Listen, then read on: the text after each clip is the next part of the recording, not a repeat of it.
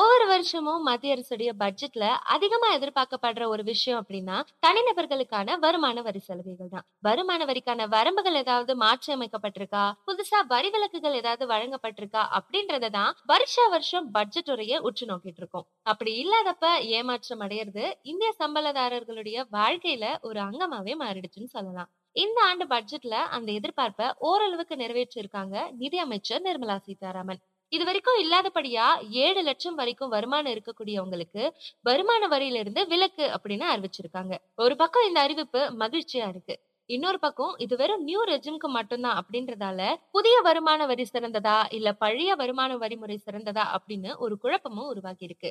இந்த குழப்பம் உங்கள பலருக்கும் இருக்கும் அப்படின்னு தெரியும். அதுக்காக தான் இன்னைக்கு இந்த சேலரி அக்கௌண்ட் எடிஷன்ல உதாரணங்களோட விடையளிச்சிருக்காரு ஆடிட்டர் அபிஷேக் முரளி. புதிய வருமான வரிமுறை வெர்சஸ் பழைய வருமான வரிமுறை. நிதி அமைச்சருடைய அறிவிப்பின்படி இதுக்கு மேல புதிய வருமான வரிமுறை தான் எல்லாருமே ஃபாலோ பண்ற மாதிரி இருக்கும். இதுல இருந்து வேறுபட்டு பழைய முறைதான் வேணும் அப்படின்றவங்க வரி கணக்கை தாக்கல் செஞ்சு பழைய முறைய தேர்வு செஞ்சுக்கலாம். சரி, இப்ப புதிய முறைக்கு என்னென்ன சலுகைகள் இருக்கு அப்படின்றத பாக்கலாம். இவங்களுக்கு நாலு முக்கியமான சலுகைகள் அறிவிக்கப்பட்டிருக்கு. அதுல முதலாவதா நம்ம மேல சொன்ன மாதிரி ஏழு லட்சம் வரைக்கும் வருமானம் இருக்கவங்களுக்கு வரி விலக்கு அளிக்கப்பட்டிருக்கு. இதுபடி புதிய முறையில இரண்டாயிரத்தி இருபத்தி மூணு இருபத்தி நாலு நிதியாண்டுல ஏழு லட்சம் வரையிலான ஆண்டு வருமானத்துக்கு வருமான வரி கிடையவே கிடையாது. பழைய முறையில இது ஐந்து லட்சமா இருந்துச்சு. அது மட்டும் இல்லாம புதிய முறையில அடிப்படை வருமான வரி விலக்கு இரண்டு புள்ளி ஐந்து லட்சத்துல இருந்து மூன்று லட்சமா அதிகப்படுத்தப்பட்டிருக்கு. அதாவது ஏழு லட்சத்தை தாண்டிச்சுனாலுமே முதல் மூன்று லட்சத்துக்கு எந்த வரியுமே இருக்காது, மீதி இருக்கக்கூடிய தொகைக்கு மட்டும்தான் வரி கணக்கிடப்படும். இது பழைய முறையில இரண்டு புள்ளி ஐந்து லட்சமா இருந்துச்சு. உதாரணத்துக்கு சொல்லணும்னா ஏழு லட்சம் ஆண்டு வருமானம் இருக்க ஒருத்தருக்கு மூன்று லட்சத்தி ஒரு ரூபாயில இருந்து ஆறு லட்சம் வரைக்கும் ஐந்து பர்சன்டேஜ் வரி, அதாவது பதினைந்தாயிரம் இருக்கும். ஆறு லட்சத்தி ஒரு ரூபாயில இருந்து ஏழு லட்சம் வரையில் இருக்கக்கூடிய தொகைக்கு பத்து பர்சன்டேஜ் வரி அப்படின்னா பத்தாயிரம் இருக்கும். ஆக மொத்தம் அவர் கட்ட வேண்டிய தொகை இருபத்தி ஐந்தாயிரமா இருக்கும். இதுக்கு எண்பத்தி ஏழு ஏ பிரிவின் கீழே வரி தள்ளுபடி இருக்கிறதுனால புதிய வரி முறைக்கு எந்த ஒரு வரியும் இருக்காது. இதுவே ஏழு லட்சத்தை தாண்டிச்சு அப்படின்னா முதல் மூன்று லட்சத்துக்கு வரி இருக்காது, மீதி இருக்க தொகைக்கு மட்டும்தான் வரி கணக்கிடப்படும். வரி வரம்புகள் குறைப்பு பயனளிக்குமா அப்படின்றதுதான் அடுத்தது.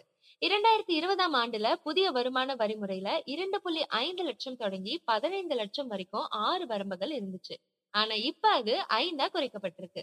இருபத்தி ஐந்து பர்சன்டேஜா இருந்த வரி வரம்பு இரண்டாயிரத்தி இருபத்தி மூணு இருபத்தி நாலு ஆண்டுக்கான புதிய வருமான வரி வரம்புல நீக்கப்பட்டிருக்கு. அதுக்கு பதிலா இருபது பர்சன்டேஜ்ல இருந்து முப்பது பர்சன்டேஜா நேரடியா வரி வரம்பு அதிகரிக்கப்பட்டிருக்கு. உதாரணமா ஒன்பது லட்சம் ஆண்டு வருமானம் இருக்க ஒருத்தருக்கு இதுக்கு மேல புதிய வரி முறையில நிலை கழிவு போக மீதி இருக்கக்கூடிய வருமானம் எட்டு புள்ளி ஐந்து லட்சமா இருக்கும். இது கூட நாலு பர்சன்டேஜ் கூடுதலா கல்வி அப்புறம் ஆரோக்கிய தீர்வு நாப்பத்தி ஐந்தாயிரம் செலுத்துறாருன்னு வச்சுக்கலாம். அப்போ அது அவருடைய சம்பளத்துல ஐந்து பர்சன்டேஜ் தான் இருக்கும். இப்போ இரண்டாயிரத்தி இருபத்தி ரெண்டு இருபத்தி மூணுக்கான நிதியாண்டுல கட்ட வேண்டிய அறுபதாயிரத்துல இருந்து பதினைந்தாயிரம் இது குறைவா இருக்கு. இதே மாதிரி பதினைந்து லட்சம் வருமானம் வாங்குறாங்க அப்படின்னா ஒன்று புள்ளி ஐந்து லட்சம் வருமான வரி கட்ட வேண்டியிருக்கும். இது அவங்களுடைய சம்பளத்துல பத்து பர்சன்டேஜா இருக்கும். இது இப்ப கட்ட வேண்டிய ஒரு லட்சத்தி எண்பத்தி ஏழாயிரத்தி ஐநூறுல இருந்து முப்பத்தி ஏழாயிரத்தி ஐநூறு ரூபாய் கம்மியா இருக்கு. அதாவது இருபது பர்சன்டேஜ் வரி குறைஞ்சிருக்கு. அதனால இந்த வரி வரம்புகள் குறைக்கப்பட்டது ரொம்பவே லாபகரமான ஒண்ணுதான். நிலைக்கழிவு இனி புதிய முறைக்கும் பொருந்தும். பழைய வரி முறையில நிலைக்கழிவு அதாவது ஸ்டாண்டர்ட் டிடக்ஷன் ஐம்பதாயிரமா அனுமதிக்கப்பட்டிருந்துச்சு. ஆனா இதுக்கு முன்னாடி இருந்த முறையில இந்த சலுகை இல்லாம இருந்துச்சு.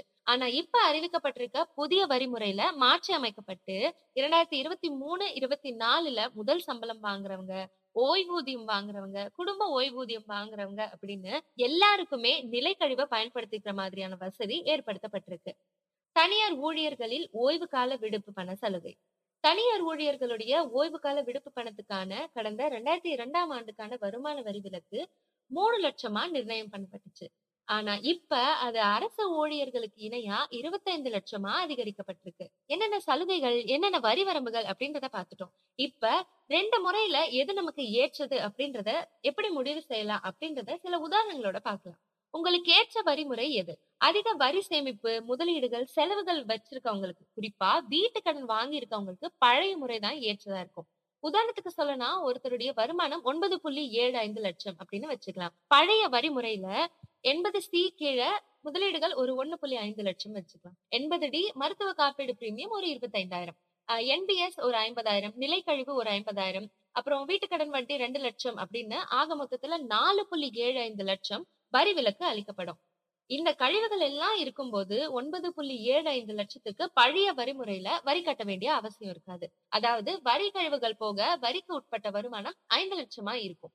இதுக்கும் எண்பத்தி ஏழு ஏ கீழே பழைய வரிமுறையில பன்னெண்டாயிரத்தி ஐநூறு ரூபாய் வரி தள்ளுபடி, அதாவது முழு வரி விலக்கு கிடைச்சிடும். இப்போ இதே கணக்க புதிய வருமான வரிமுறையில பாக்கலாம். மொத்த வருமானம் ஒன்பது புள்ளி ஏழு ஐந்து லட்சம்னு வச்சுக்கலாம். நிலை கழிவு ஒரு ஐம்பதாயிரம், இது கழிச்சோம் அப்படின்னா மீதி இருக்கக்கூடிய ஒன்பது புள்ளி இரண்டு ஐந்து லட்சத்துக்கு மட்டும் தான் நம்ம வரி கட்டுற மாதிரி இருக்கும். இதுல முதல் மூன்று லட்சத்துக்கு வரி கிடையாது, மீதி இருக்கக்கூடிய தொகைக்கு மட்டும் தான் வருமான வரி கட்ட போறோம். மூணு லட்சத்துல இருந்து ஆறு லட்சம் வரைக்கும் ஐந்து பர்சன்டேஜ் வரி அப்படின்னா ஐந்தாயிரம்.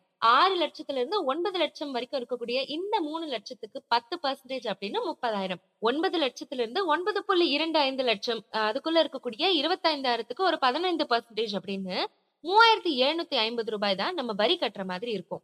ஆக மொத்தத்துல நாப்பத்தி எட்டாயிரத்தி எழுநூத்தி ஐம்பது ரூபாய் நம்ம வரி கட்டுற மாதிரி இருக்கும்.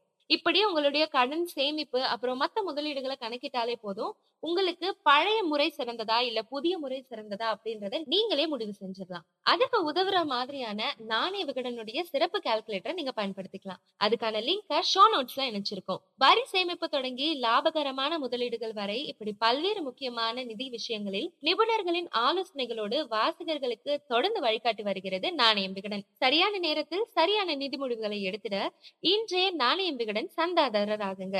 அதற்கான லிங்க டிஸ்கிரிப்ஷன்ல கொடுத்திருக்கோம், மறக்காம செக் பண்ணிடுங்க. நன்றி.